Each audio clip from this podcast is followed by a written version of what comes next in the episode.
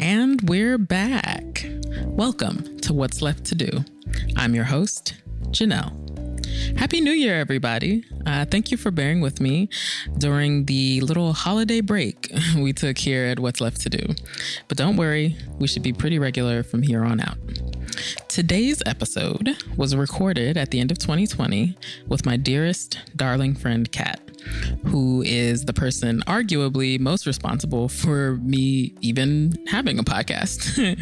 so let's take a listen as Kat pulls back the curtain on her early life.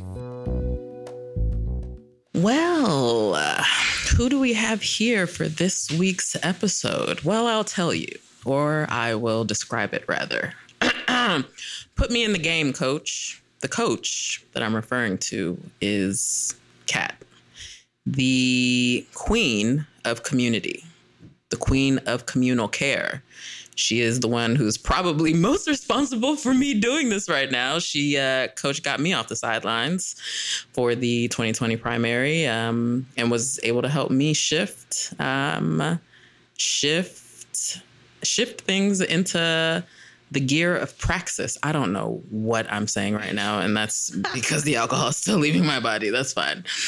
Uh, none other than the most peaceful butterfly you will ever meet, Coach Kat, Coach Care, Coach Community, Coach Communal Ethic, Catco. How are you doing, Kat? Oh my God. This is like a spiritual experience listening to you talk to me. You're talk to me about me. You're so ridiculous. Oh, Kat also, by the way, is way too complimentary to everybody in her life, including yours truly, but that's mostly why we keep her around. I like to watch Janelle squirm. her quite a bit. oh my God, you're so wild. How are you doing, honey? I'm pretty great now. Yeah. I have I was I, I was just sharing with you I'd had kind of like a stressful morning. Mm. Um and now I'm just like nicely down regulating into the vibe of Janelle Jolly and her home. It's very grounding. So I'm feeling great. Excellent, excellent, excellent.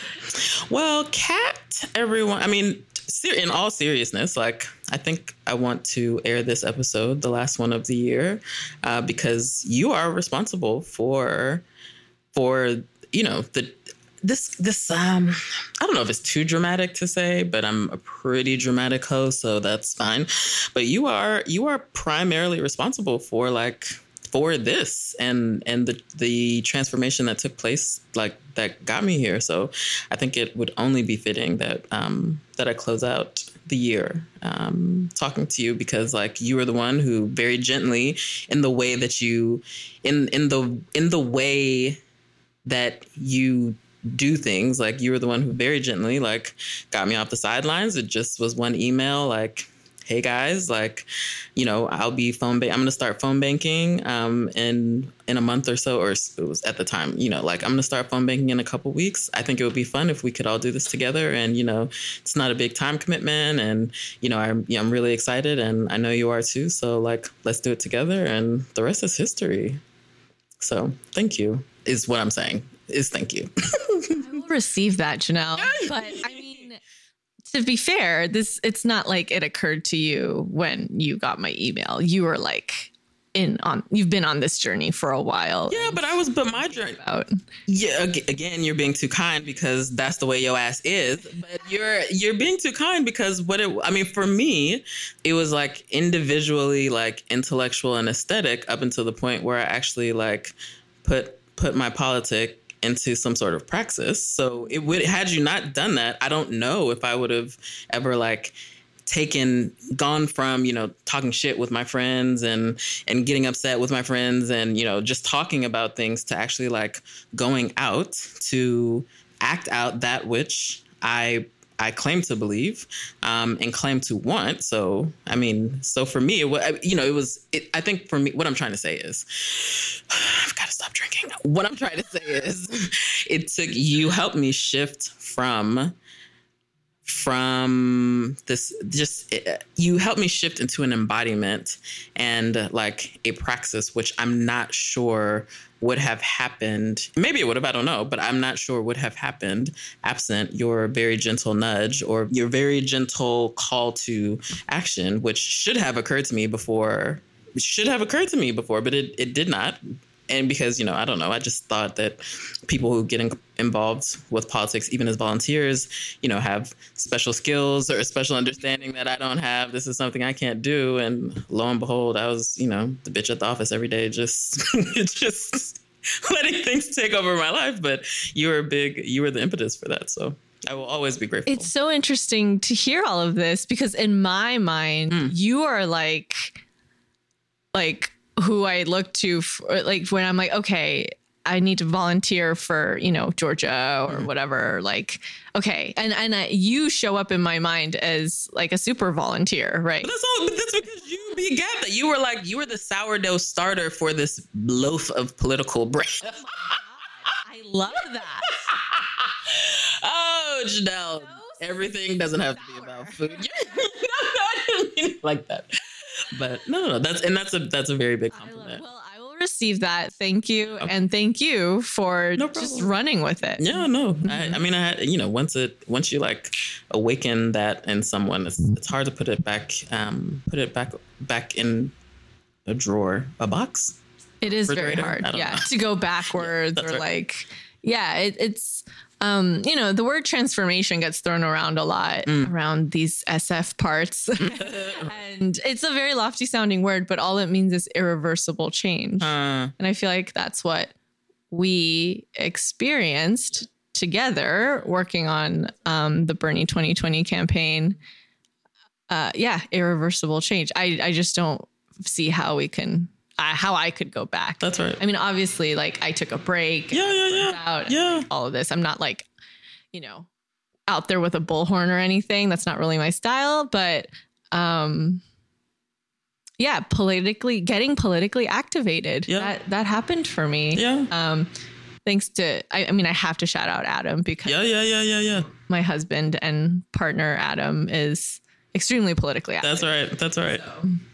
Yeah. You know, it's funny. I had I was reflecting on a funny memory this morning as I was trying to shake off my hangover before you got here. Uh, I I can't remember what it was, but you guys were having some some get together at the house, and this was this was before this is when I was still getting to know you and Adam, so I didn't I wasn't sure. You know, living in San Francisco, you don't know if you don't know you know what people's political sort of sensibilities are or who they're into, blah blah. blah. But I did raging neoliberal. That's right. That's right. That's right. Because there are plenty of those. Um, but I wasn't. I wasn't sure, and I was trying to. okay, you know, there's a circus in my brain, so this is a very inappropriate way to great express. I am enjoying hungover Janelle. uh, this is a very like inappropriate like trope to draw out, but this is how I remember this memory.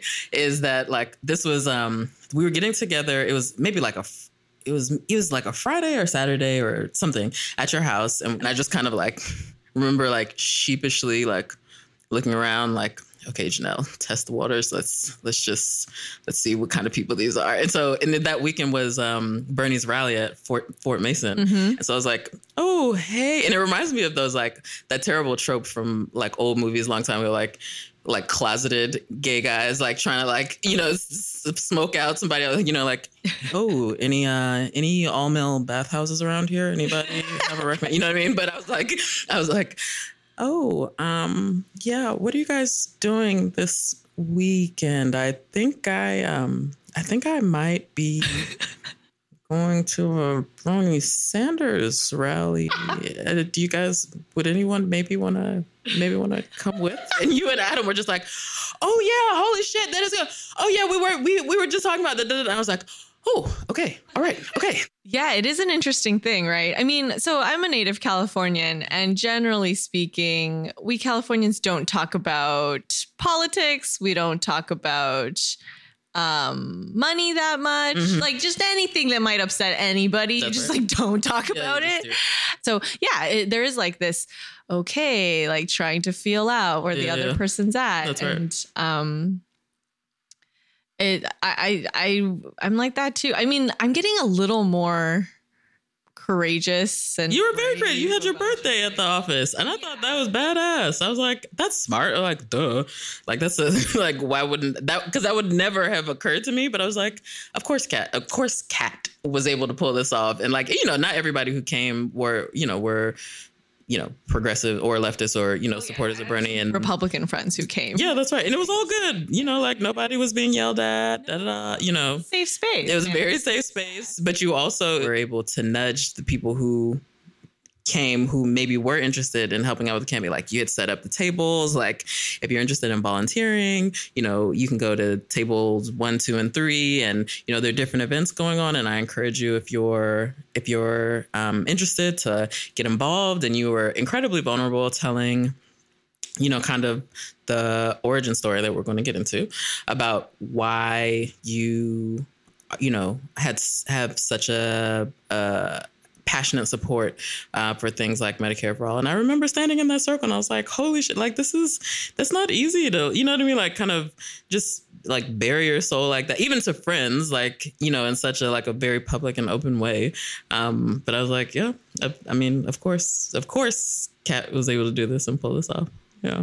you know, my birthday was January 5th and the primary like, California Super Tuesday was in March. Yeah. And I was like, well, you know, this is a way to organize. Mm-hmm. Um, and you know, if you want to eat a pot sticker, you need to look this person in the eye That's right. who's going to tell you about registering to vote. That's right. and maybe if you haven't registered to vote, this You'll is the time to it. do it. Yeah. Yeah. Um, so But that is what it's about. I mean, Holly. So I was, I was I interviewed Holly on Friday, and part of what she was saying is like when we when we think about like long term kind of durable organizing efforts, it is about like just regular regular people like connecting with people like and talking to friends and and getting them to get them involved in you know a certain cause or you know particular push or whatever. Not in a pushy way not in a you know not in a presumptive or or judgmental way. It's just like hey we're together you know i care about you you care about me. This is something i'm care about. Let's talk let's talk about it or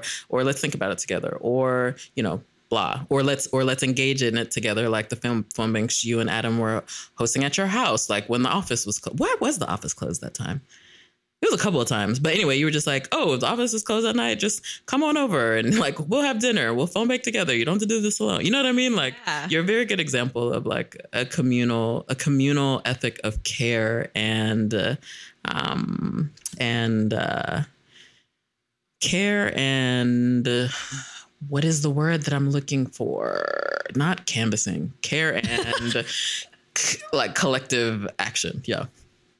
I mean, that's not the word I was looking for, but that's the best I could do. thanks so much. I Oh, mean, God. I'm such a mess. I'm such a mess. I am becoming a puddle. Like this is like Oh, but sure. you're very flattering. No, that's so silly. I want to go back to understanding, and I know part of your story, but let's pretend I don't. Um, what? How did you become the most wonderful person in the world? Like, talk to me about Little Kat and how you grew up in your family life and all that. Oh, little Kat. Um. So, um, I was born in Fayetteville, North Carolina. Huh? I didn't know that. Yeah, No, I had no idea. yeah. My dad was serving in the army. Ah, ah, ah, Um, he was there for twelve years, and then I was born, and then he was like, "I don't think I want my kids to be army brats, you know, getting shuttled everywhere." So he left the army. Uh, so when I was a kid, um, grew up in LA, Mhm. uh, close to Koreatown, actually in Downey, California. Mhm. So it's near Burbank area. And we were poor. like my dad had a good sense of like, okay, we need to go where there are other Korean Americans Mhm. because that's how Koreans like support each other, right? Um, so LA is being the obvious choice. Um, and he had friends there. But I did not know this at the time, of course. It's like amazing when you're a child, you just have no idea Yeah, about no concept. socioeconomics, right? Um, but now looking at old photos, there's like black mold on the on the walls of our Of apartment. apartment? Oh, yeah, God. my parents like either didn't know what it was or just didn't have the bandwidth to like do anything about Yeah. it. Um, so breathing that in, and uh, we didn't have health care. Um, my dad was supposed to get like really good veterans Yeah, health care. I thought that's how it worked. he was like, I think he, he was kind of proud, kind of like didn't want to go through the administrative effort Mhm, or something. So he just didn't have health care for the longest time. Wow. Um, and In an apartment with black mold. yeah. Gosh. And my, which meant my mom didn't either. Yeah. And I think we kids were covered under like the kids, you know, healthcare there is in California or whatever. Uh, I don't remember the name of that, but um, yeah, I remember one time like rifling through my dad's things as you do Mhm. sometimes when they're not home, and I just saw like food stamp, um, like vouchers. Uh-huh, uh-huh, So we were on food stamps for a while uh-huh. um like just struggling to to make some money As a child, did you understand your parents' financial struggles or or not at all? It's just like, you know. no to me like we were fine. Like i got to go to mcdonald's like every week Uh, right. and get a happy meal toy. Yeah. i'm like we're great. That's right, that's right. know? um but and also my parents don't believe in like talking to their kids about money. Like they're like everything's fine. Don't worry about money. That's not your job. Right? So yeah they would they would buy us like what we needed. Like i i don't feel like i ever like wanted for anything um i didn't want like complex things but like yeah I, I had no idea until i mean i think i saw that photo when i was in my early 20s and i was like that is definitely black mold Whoa. yeah Whoa. What were your parents doing for work um, during wh- when you guys moved to LA? Because I also didn't know that you lived in LA. I thought you grew up in the Bay um, your whole life. So Yeah. I had no idea. Mm. well it's interesting because we were in la during a very historically significant time which was the la The riots, Yep. Um, and my parents left after the LA riots happened. They were one of the Koreans that had to leave because Koreatown was burnt down to the ground. There was like no commerce really flowing. Wow, wow, wow. So my dad, he was like, he was just trying to get little gigs here and there. I think he was a paralegal at his friend's like law firm for a little bit. Um, and then my, he found this sandwich shop outside of downtown LA. So he he rented that and they started a sandwich shop, kind of like a Togo's or like a Okay. Subway or something. Your parents started a yeah, sandwich. but like a mom and pop Uh, one. oh. So they worked in a sandwich shop. Mhm. At the time of the LA riots, like going down, Mhm. they were safely outside of downtown LA, thank goodness. Mhm. My mom was working at the sandwich shop by herself, which, like, to this day, I think about that and I'm like, holy shit. Like, if she was, like, imagine if they were like, oh, let's set up a sandwich shop in K Town. That would have been terrible for them, right? Um, and my dad was trying to like, it was my sister's a hundred days or her first birthday. Hundred day um, celebration is a big one in Korean culture, and my dad was trying to get into K Town to pick up food for the feast, and could not, so just had to exit and like go home. Thankfully, um, and then the aftermath of that was just like okay, like people like Koreans, I think left LA in droves. Like a lot of them went to Texas. Huh. A lot of them went to like different parts of the US. If you're comfortable saying, how did your parents talk about the everything that was happening with the riots? Because from my understanding, I'm not from LA, but when I and I, obviously I was little when this happened, and like some of the things that I've watched covering that period shows like extreme racial tension over not just the Rodney King incident, but there was like an incident that that happened before that where a black a young black girl was shot by a Korean um, store owner um, for. I mean, there's no good reason to shoot a child, obviously, um, but I think she like, maybe she she was was steal. She thought she was yeah, or or something like something. that. But like, how? So, do you? Can you describe for me your understanding of things, or like kind of how community members were talking about things during that time? Like, how? Mm-hmm. What was their understanding or perception of everything at that at that point? I just have like snatches of like I just remember that day f- being very tense. Like Uh. the adults seemed like they just didn't know what was going on. Mhm. Like some were watching the news, others were just like trying to make food, like you know. But my parents never s- really spoke about it. Mm. They were they were just like well, first of all, we were lucky, right? Yeah. Um, my dad didn't have any friends who were killed in the LA riots Mm-hmm. or got hurt in the LA riots. Um, so, but but he thought, okay, this is this is not this is bad. Uh-huh. Um, maybe this is gonna last a while. Maybe Koreans are gonna be, you know, um, suffering for a while here. Mm. So my dad was like, okay, well, let's go on a road trip and shop for a new city, basically, starting with um, visiting my uncle in upstate New York, Buffalo, where he was at at the You drove from California to Buffalo? Yeah. Whoa. I know. Yikes. My dad really likes driving. Mm, okay. I mean, well, go off, Dad. I guess. Good grief. Like total dad move. Mm. Um, across the country. hmm So upon um, George Floyd's murder, hmm you know, a lot of these things have resurfaced again in the general society and also uh, the Black community, the Korean American community. And there's been so much that my parents missed because we moved, uh, we ended up moving to the Bay Area. Yeah. And in LA, there have been lots of very concerted efforts to improve the relationship between the Black community and the Korean American hmm community, like a lot. Um, but they missed all of that. And so they just remember like, you know, the trauma of it. And Mhm. when you're traumatized by something, it's very hard to be even handed about it, right? You're like, oh, well, let's me put my, you know, put myself in those people's shoes. Yeah. Like my parents could not do it, Mm. still cannot really do it. hmm Um, so when, you know, when George Floyd was murdered, in particular, I mean, this happens all the time, but in particular because his was captured on video Yeah, and yeah. we were able to see it and like reckon with it in a huge way. There's a lot of just like misunderstanding, um, not my parents don't know American history, you Mhm. know. Um, they don't know that much about slavery Mhm. and the Civil War and like all of this stuff. All they know is their experience of like feeling whatever they felt. Mhm. So um, I think they're like healing from it Mhm. slowly, but it's it was it was you know a very very hard thing Mm. um, for most Korean Americans immigrants their age, which is like sixties, seventies. Yeah. Hmm. Interesting. Growing up, because you were the child of recent immigrants, did you did this is, this maybe is a silly question, but did you feel American or did you feel like a Korean in America? Do you understand what I'm saying? I do understand what you're saying.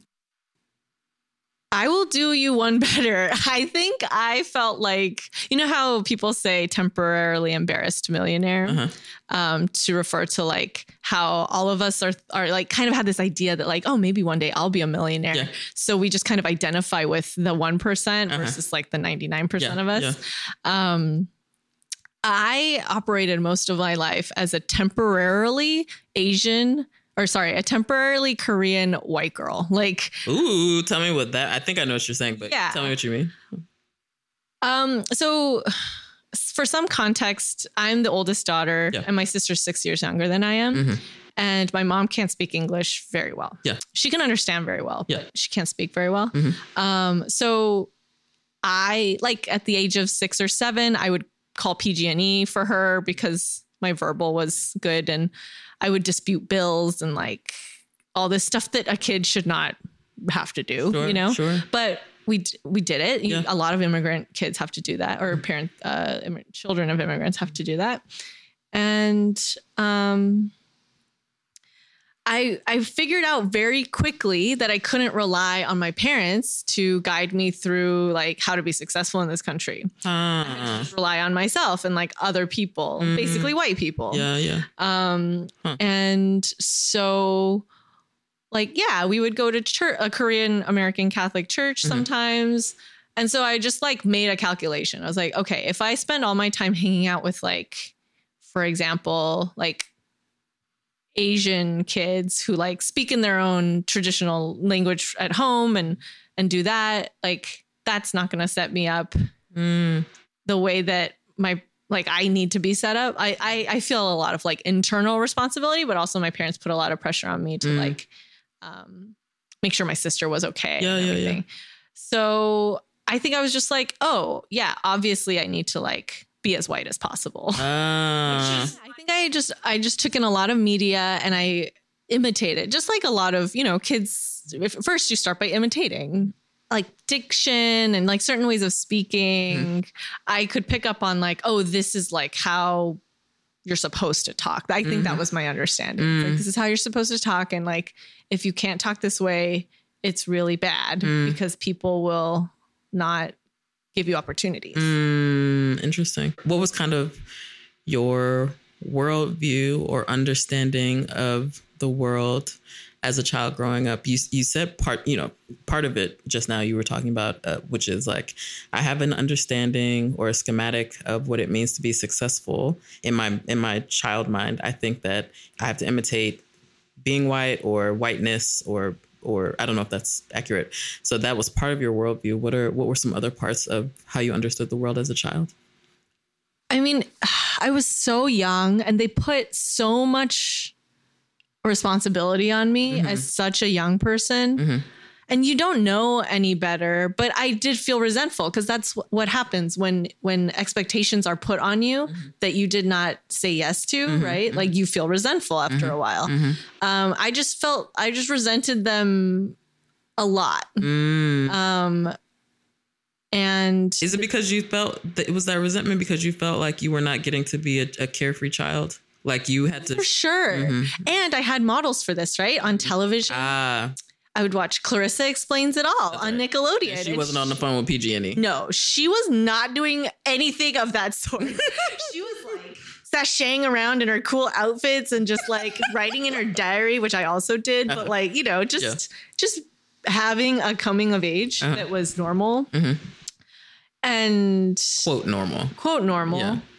I didn't know what normal was. Sure, I just thought it was normal was what white people did. Ah, ah, that was the that was the default. Yeah.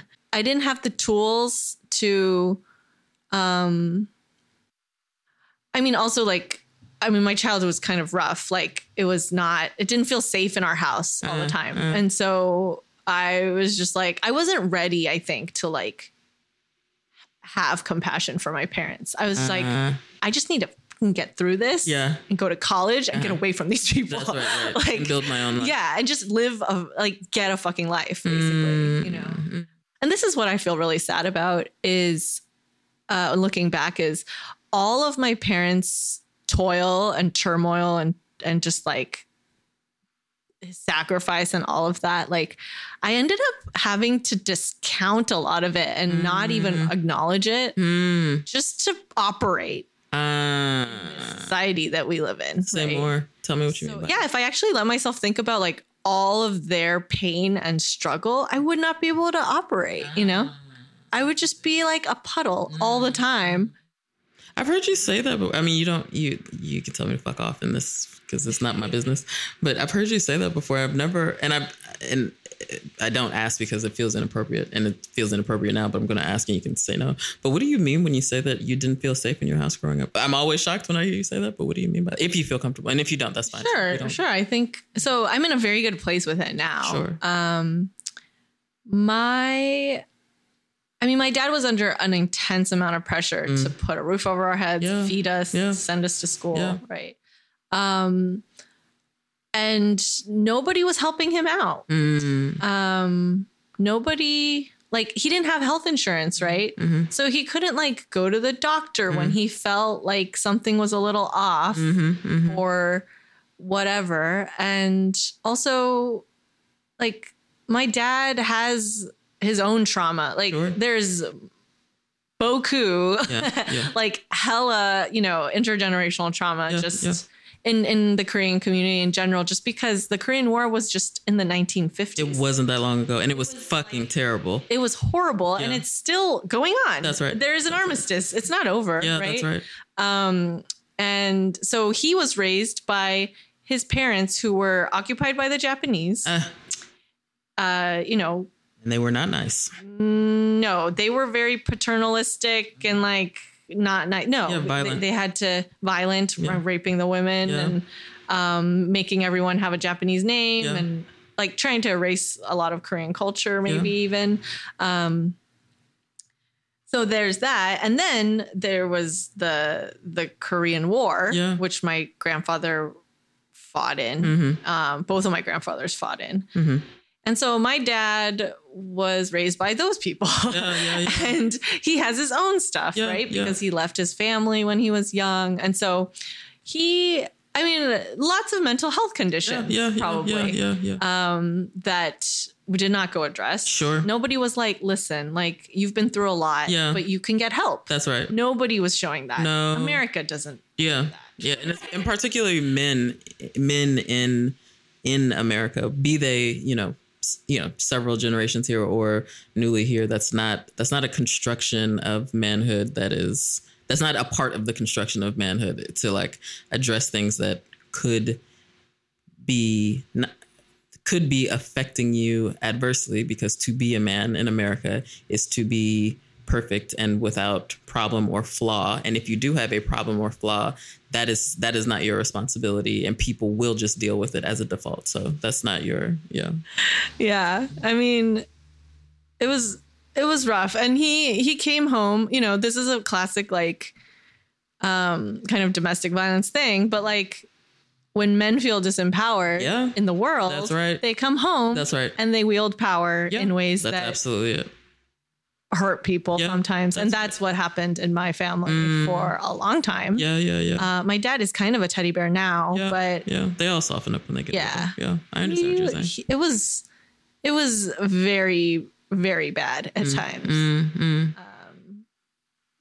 And yeah so most of my life i have been like on this mental health journey trying to like heal from yeah yeah. like almost relentlessly. Like I, I don't even want to spend time on mental health so much but like i feel like i need to because um yeah it just it it's uh i think it's a journey all of us are on. Yeah yeah But- yeah yeah. yeah yeah for me in particular it's like very much front and center. Mm. Was part of your desire to be white or embody whiteness because you you internalized you internalized what was going on in the home with your not white family as like devious and deficient and like white people as a rule do not go through this and then and that kind of fueled more of your desire for this other thing that is is is a is a perfect default that that you were not able to experience. Mm.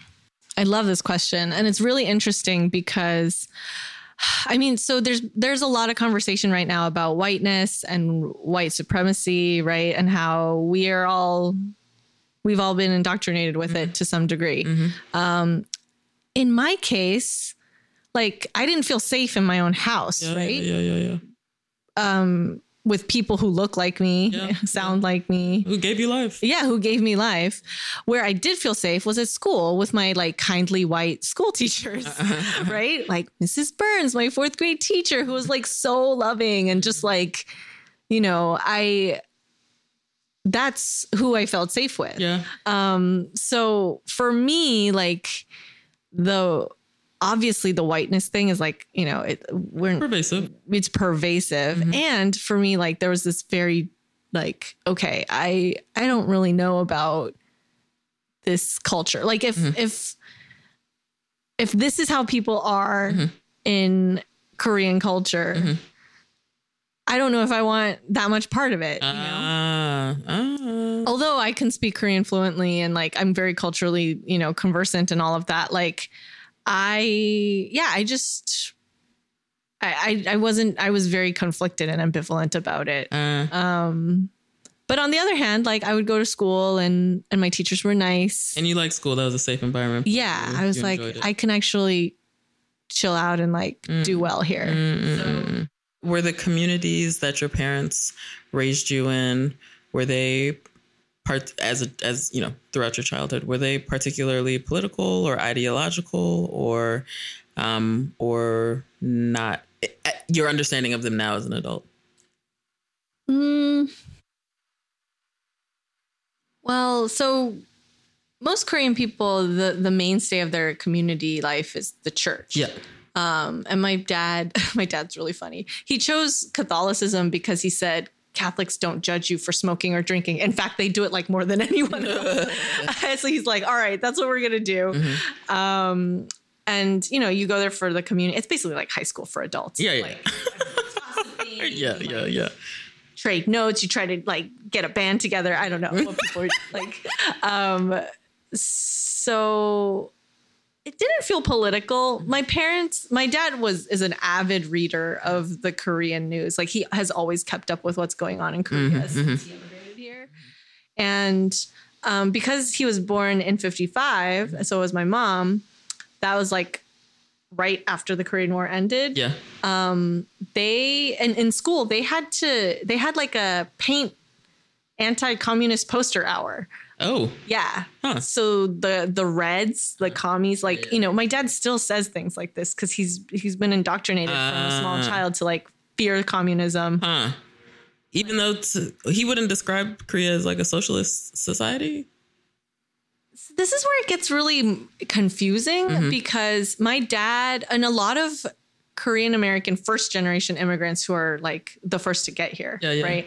Um, they are kind of time capsules from whatever year they left. Mm. So he, yeah, he still has like these kind of views, political views that he came here with. Uh-huh, uh-huh. So, like, I didn't really know how to describe his politic. Mhm. I don't really even know how to s- describe it now because it's very interesting Huh. with immigrants who come over here. Um, like, I've met a lot of old Korean men through my Bernie uh, community organizing Mhm. um, who who because they're also and they were also indoctrinated with all the anti-communist like oh, you know rightly so Mhm. um, uh, propaganda anything that smacks of like slightly Huh. communitarian like you Mhm. know like More egalitarian. Yeah. Mhm. they they kind of balk at it Huh. yeah Just like, as a knee jerk. support trump obviously it is not voting in your own interest Yeah, yeah, yeah, to vote for trump if you're a you're, you're an immigrant um, in this country but it happens right No, it happens a lot. I mean, that was one of gone up That's right. Yeah. Especially um and I mean this is this is the fault of the consultant class, but it's like well, if you if you kind of like peel back the layers a little bit and talk to these people, hello, and not just, you know, kind of put these in these ascriptive identities that like overdetermine their ideas and their attitudes and blah blah blah, Mhm. you you know, they would have caught that like, hey, you can't take the Democrats, you, hey, you can't take this for granted um, because you know a lot of people, even if they are here fairly recently, you know their their view of immigration is is a good bit more complicated than what you may think and it shouldn't it, sh- it shouldn't be shocking that you know immigrant groups are can't just be taken for granted and they're not one unit they That's don't right. vote as a block That's like right. my parents have been american citizens for decades Yeah. they are now in the kind of mindset of like we immigrated here at the right time we worked our asses off We like did the right we're way. american Uh-huh. we did it the right way yeah um and that i i don't know how much like sympathy or compassion they might have Mhm. for people trying to immigrate to the us now yeah yeah yeah um which happens a lot in the like i have a friend i have a friend whose family is from uh, Belize, so that's you know in Central America, English speaking country, um, and you know they immigrated. I think they immigrated here in the 70s. Uh, they were undocumented when they got here, but they got amnesty in the 80s under Reagan, and like and she, I remember a conversation with her a long time ago, and she was saying, you know, like her her parents are like very anti-immigration and like really, really um, have really punitive things to say about um, particularly immig- people who immigrate here, documented or undocumented, like who don't speak English well, and like they they do not, you know, it's like I got my amnesty, but like you know, I spoke English when I came here. Like I was I was able to um, kind of means easily- testing a little bit Yeah, a little bit. their own people yeah Right, but yeah that happens like- very commonly That's right. And this is what happened. I mean, to bring us kind of to Medicare for all, like this is what happens when you don't give everyone in this country right. a basic level of right. Mm-hmm. security net and healthcare because you keep people in a scarcity mindset and And they fighting over artificial 100%. artificial the artificial rationing and under rationing of resources. That's right. yeah. hmm Speaking of Medicare for all, I remember you telling this story at your birthday um, at the office about why you are passionate about Medicare for all based on like how you grew up and your understanding of or your belief that Korean people were cursed was the word you used. Yeah. Um, tell me about that again, because I know the story, but yeah. Yeah. Um, well, so I think it's safe to say, I don't think anyone listening to this podcast is going to be like upset to hear me say that Koreans are kind of a dramatic people. like you watch Korean dramas, you listen to K-pop, you're like, whoa, there's like a lot of emotion going on That's here, right. right? That's right. And that's like part of what makes Koreans really cool. and like, so I would grow up watching these Korean dramas with my mom, mm-hmm. and there would always be some terminally ill kid or like, you know, it's like that kind of thing. I was like, oh, maybe Koreans. And then my my my dad and my mom, they're actual friends. Like, I think there have been quite a few of them who died in their late 40s, Oy. early 50s, leaving like kids in Yeah. grade school and like middle school Uh, behind and uh-huh. stuff. And you know, pancreatic cancer, um, colon cancer. Mhm. I thought that Koreans were just cursed Mm. because these like relatively young adults were dying early Mhm. and leaving behind like their families and stuff and um and then i you know grew up and like learned a little bit more about Social determinants of health. exactly Yeah. and i was like oh no we're not cursed they just didn't have health care Right. they just just couldn't go to the doctor Yeah. yeah Yeah. and like th- this is the difference between like going to the doctor when you start to feel a little off Yeah. and not hesitating and just going Yeah. and maybe them catching stage one cancer Yeah. Yeah. Yeah. And be able to treat it. three Yeah. which is or four Yeah. and just you know only having like three or f- three to six months Yeah. Yeah. left Yeah. to Yeah. live. Yeah. um yeah i it's just so funny like as a young person as you start to get a sense of the world Mm. You know basically everything you believe is probably not true you have to like right. re-examine That's right, constantly all the time That's right. um and and yeah like i i was embarrassed by that i was Mm. like gosh like why can't we just be like these happy well-dressed white people that i Happy, see everywhere calm, not angry white people, right? yeah just And- really relaxed they have like eames chairs in their houses and they're just like you know pondering where to go on vac- international vacation my mom her first time going anywhere Mhm. outside of korea like once Mhm. in the past was because my my sister took her on a Euro, Europe trip Mm. with her points Mhm. and like this was last year or something like mhm. and my mom's 65 you know so our parent our family's never taken an international trip together Mm. really outside of like korea Mhm. um because my dad always had to work Yeah. Okay. So when it was time for you to go to college, where did you end up going? i went to uc san diego Okay. Why did you want to go there? um it was the furthest away from my parents that we got into And you wanted? Did you? Did you? Did your parents best quote unquote in the state? um well no i i i, I think I could have gone to Berkeley, but it was too close. Mm-hmm. Too close. San Jose. Gotcha. Gotcha. Gotcha. You were like, let's get. And I did get into UCLA. Mm. My parents told me I could only go in state Uh-huh. to a UC. Uh-huh. So yeah. UC. Did they pay for school? No, they. I mean, I took out student loans, and I'm still paying. Well, no, undergrad is paid for. Oh, okay. Yeah. Nice. What did you think at that point you wanted to do in your life or with your life um, when you when you pursued undergraduate? Like, what did you think you wanted to to be after Mm-hmm. college at that point, or did you have an idea, a clear idea? I well, I thought I wanted to be a lawyer. Hmm. Um, which to my parents' credit was completely my own idea. Mhm. But, you know, like lawyer, doctor, engineer, like these Yeah. are like kind of the the, big Asian three. Americans. Yeah, the big three that Asian Americans get pushed into them into their faces. So and then I went and like majored in poli sci and I just really didn't I didn't actually have that much interest in learning about political science. Mm, at that point. Mhm. It was very upsetting.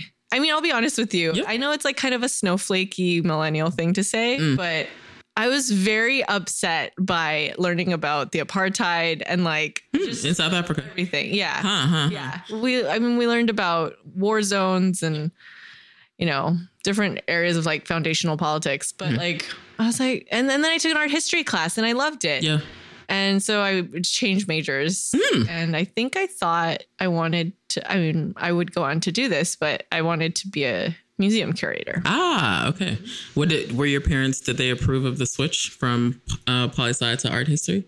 Well, I didn't tell them about it for a very long time. Ah, because you were concerned about their disapproval. Yeah, Uh-huh. they well they freaked out because they were like, "How are you going to make any money doing that?" Mm-hmm. Valid question, by the way, very valid question.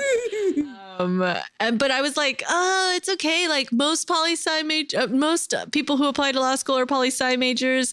Being an art history major will be like different and interesting. Oh, interesting." that's how you I, sold it to them. I, I spun it like crazy to them, and they were like, "Okay," because they, for whatever reason, they trusted me, even though I lied to them left and right for everything. Right. Interesting. Huh. Um, so I didn't tell them. I just did it. That's like how I've gone through my whole life. Really, I just like do things that I want to do. That's it. That's it. She a boss. Coach Kat. Uh, so uh, yeah, and then and then after college. I mean, I, I was really depressed my senior year. I did not get it together. Like while everyone else was like applying to grad school or like trying to get a job, I was just depressed. Um, was there did you was there any particular trigger or just your, your like your body chem, your body chemistry or brain chemistry was just such that you were depressed at that point? Yeah, basically. I mean, for me, it's partly just my biology. Like I'm on the bipolar spectrum. Um, and I think so is my dad. Definitely his mom is. Mm. Um, so I just have high highs, low lows. Ah, Like, uh-huh, uh-huh. my ceiling is higher than uh, most people. My floor is lower than most people. Oh wow! And- I would never. I, I, I mean, had you not told me that, I would never guess that about you. Well, that's the thing, Janelle. I when I'm depressed, I just don't see people.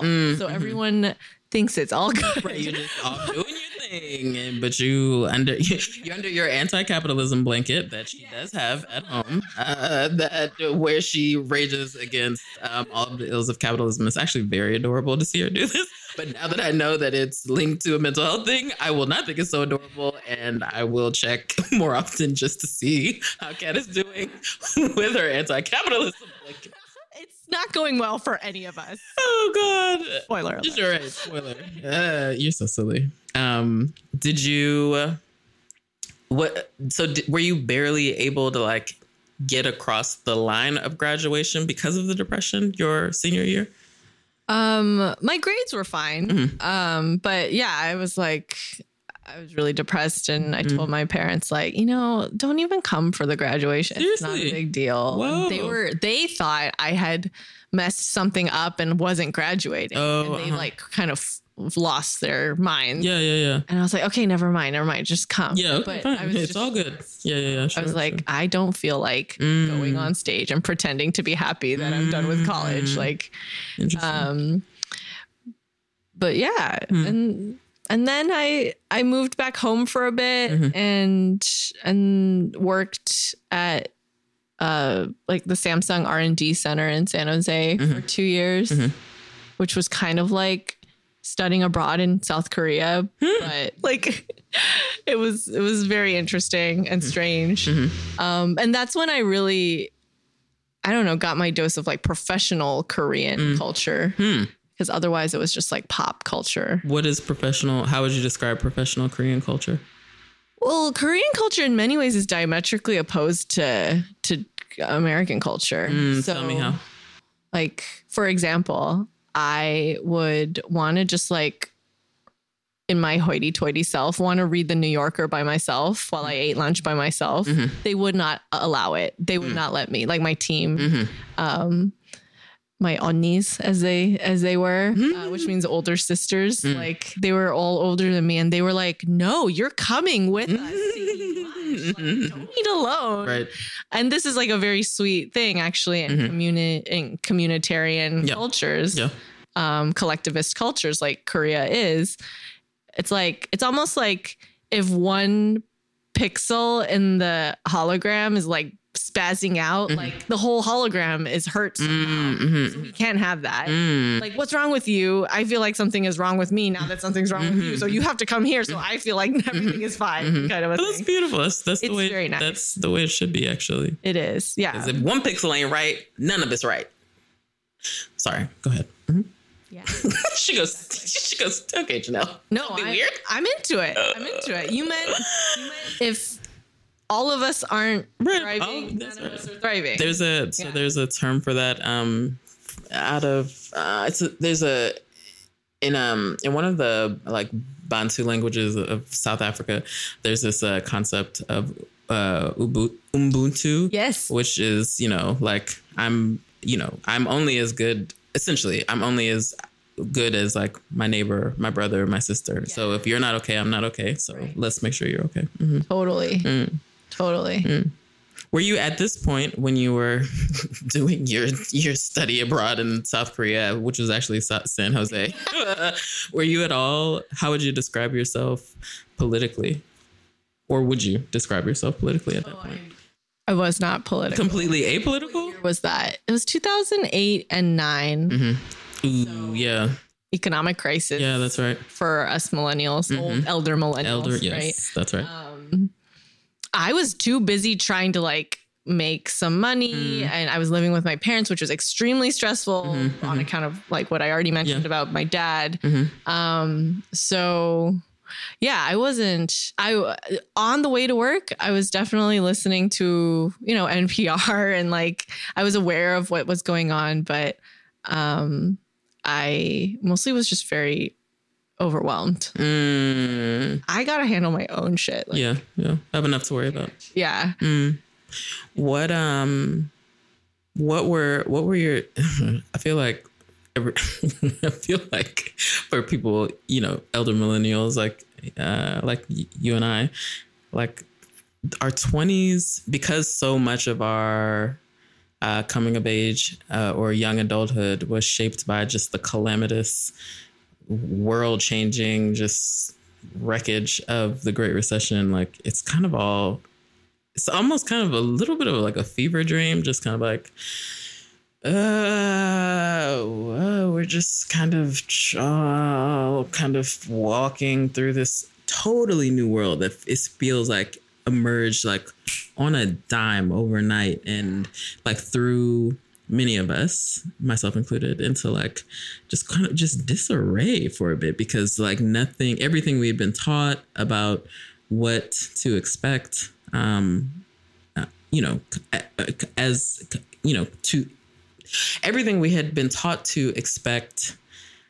would occur as a young adult and kind of the progression of your life as an adult like was completely upended and that world in many ways not in many ways that world doesn't exist anymore so how what were how would you describe like your journey through your 20s navigating navigating this uh, uh, the navigating a world that we were not taught or socialized to believe would be ours Mm-hmm. Ooh, I like the way I said that. Come on, Janelle. That alcohol is making its way out of your system. Mhm. Well, it's so interesting to like take a historical view on your own life Mm. as as this is kind of an opportunity to do, but um I I did what a lot of people our age did Mhm. in 20, 2008, 2009, Mhm. Which was go to grad school because Exactly the economy was shit. Yeah. Yeah. that's right. Yeah, I did a high five. Yeah. Or not really. Yeah. no, if that's high five worthy. But yeah, no, I mean, I, I'm glad I went and I'm in like $130,000 worth of graduate school debt still. Where'd you go? I went to NYU Ooh. Institute of Fine Arts for I- an art history master's. Wow, wow, wow. And Expensive. then I was, I, I went on to do the PhD program, but I dropped out of it. Uh, did you so did you have to take out loans for the masters and part of the PhD or just the masters? Uh, well, also living in New York City. Yeah, yeah, yeah, you had to- Loans yeah. for both. Wow. Good grief. That's that is that makes me angry every time I hear anyone's student loan story because it's so unnecessary. Yeah. It's completely I mean, unnecessary. I will own my part of it though. I didn't make a prudent financial choice at all. Like Yeah, but also what were you, I mean, but also I'm gonna I'm gonna ask you to double click on that because that doesn't seem like a fair that doesn't seem like a fair self reflection. Like, no, it was maybe I mean, on balance, like now maybe you have that idea but but think back to where you were at 22 23 24 or however old you were it's like i can go back to school kind of buy some time maybe you know get this additional additional credentialing which should help me navigate everything or hopefully which will help me navigate things better so that i can establish some earning power in my career mm-hmm. or i can like what like stay stay at the r&d center or and and make you know what i mean like yeah. your choices weren't your choices were very much overdetermined so i don't think that's fair for you to be so hard on yourself like of course you went back to school and of course you know i'm sure you know three out of every five of your friends from that period made that because i can think of people off the top of my head and just like yeah i went back to school she went back he went back because mm-hmm. that was well, what choice did you? Yeah, that's what we know how to do. So, so don't, don't, don't talk. No, no negative self talk about that time. True. Thank you for advocating on behalf of my younger self. No, I'm just saying. Yeah, that that makes me angry. Like, don't don't beat up on yourself. Like you did the. That was that. That probably was the best choice to make. It, now, was that was that best in terms of uh, a sheer, you know, debt burden financial lens? Maybe not, but in, but that's what that was probably the best choice you had at the time. So give yourself a break, woman. Don't be talking about my friend like that.